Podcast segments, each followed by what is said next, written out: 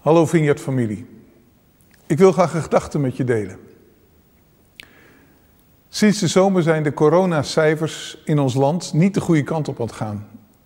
Het aantal besmettingen wat per dag op dit moment dat ik dit inspreek wordt geregistreerd overstijgt de duizenden. En wij hebben de trend nog niet gekeerd. Vanuit het overleg tussen kerken, vertegenwoordigd in het CIO, en de overheid zijn in deze periode hele vergaande adviezen onze kant op gekomen. En op grond van die adviezen hebben wij vanuit Vineyard Benelux al onze kerken in Nederland een aanwijzing, een advies gegeven. Het lijkt ons heel verstandig als we stoppen met onze fysieke samenkomsten. En als we teruggaan naar online diensten. Eigenlijk is het een beetje terug bij af. Een beetje terug naar april, maart. Toen we de eerste golf van corona over ons land heen zagen komen. Het advies van de overheid was: kies voor online diensten, tenzij het niet anders kan, maar dan met niet meer dan 30 mensen. En mondkapjes op en niet samen zingen. De boodschap was eigenlijk: doe het liever niet. Breng elkaar niet in gevaar. Laten we proberen de trend te keren. In ons land is de afgelopen week onrust ontstaan. Aan de ene kant in de publieke blik op ons als kerken in de breedte, wij als christenen in dit land, door reportages over kerken in Staphorst, die een kerk die met 600 mensen in een dienst wilde samenkomen, kwam, samenkwam.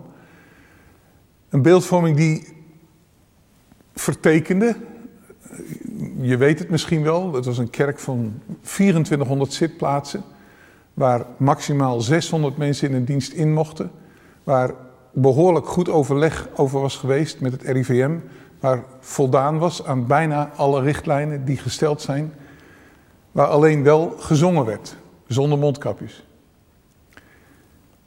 Die beeldvorming die leidde ertoe dat er om ons heen vragen klinken. Wat zijn jullie eigenlijk aan het doen als in de rest van de maatschappij de beperkingen zo doorzetten en we met elkaar aan het proberen zijn om dat virus in te dammen? Hoe zien jullie jezelf dan eigenlijk dat je zo'n uitzonderingspositie wilt kiezen? Wil je dat? Is dat terecht? Is dat een terecht beroep ook op artikel 6 van de Grondwet? Aan de andere kant is er ook discussie in de kerken. En misschien heb jij daar ook wel wat van geproefd en misschien wel wat van gevoeld. Die drastische maatregel of dat drastische advies om niet meer samen te komen. Hoe zit dat eigenlijk als het gaat om vrijheid van godsdienst? Moet je ergens ook een grens een keer stellen?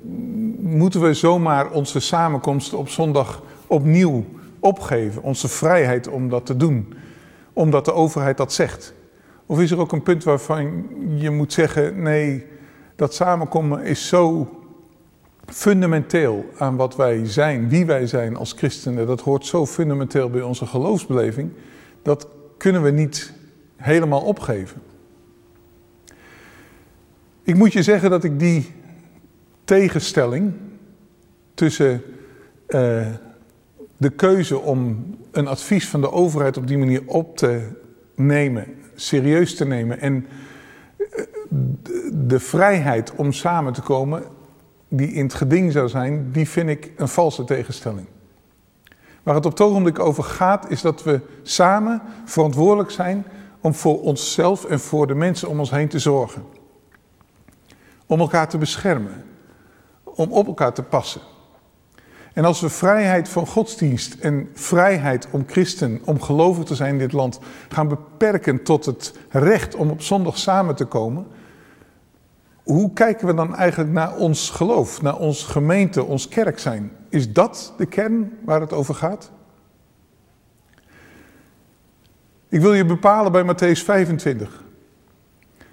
Als Jezus dan mensen voor zijn troon komt, het is het verhaal van de schapen en de bokken, dan stelt hij niet de vraag: ben je wel trouw naar de samenkomst gekomen op zondag? Hebben jullie wel netjes de diensten gehouden? Maar hij stelt de vraag: waar was je toen ik ziek was?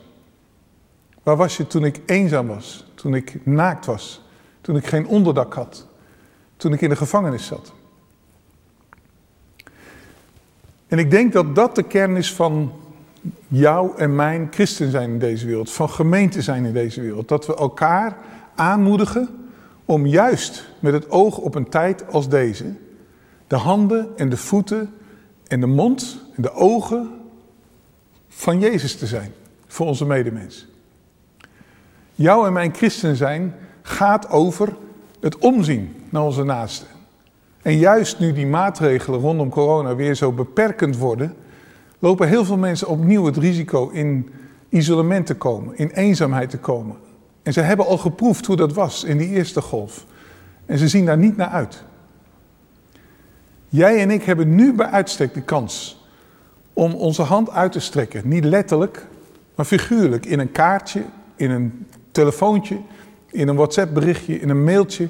In misschien een bosje bloemen voor de deur van een vriend, een buurman, een, iemand anders die in je buurt woont met een kaartje erbij.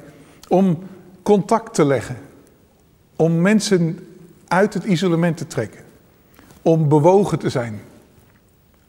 Om te doen wat Jezus verlangde dat wij met Hem zouden doen.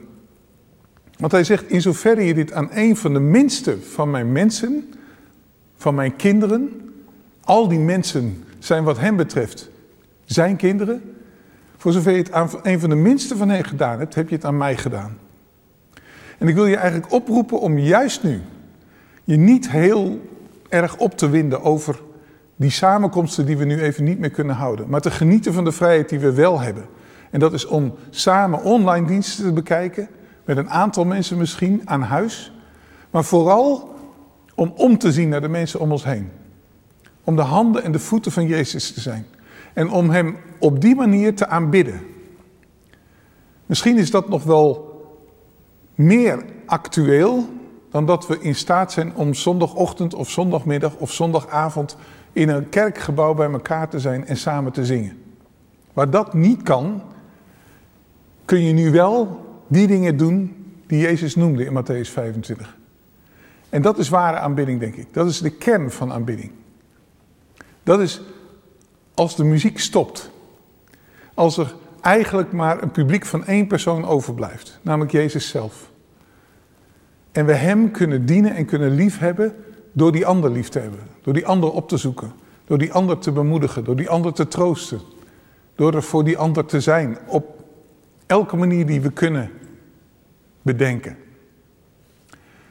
En ik roep je daartoe op. Ik, sterker nog, ik wil je daartoe uitdagen. Om dat waar te maken op dit moment. Om te genieten van de vrijheid die je wel hebt. Om op zondag naar een dienst te kijken, om met een paar mensen samen te zijn. Maar vooral om als Jezus te zijn voor je naaste. En zo, terwijl je dat doet, Jezus juist te aanbidden en te ontmoeten in je naaste. God zegen daarbij.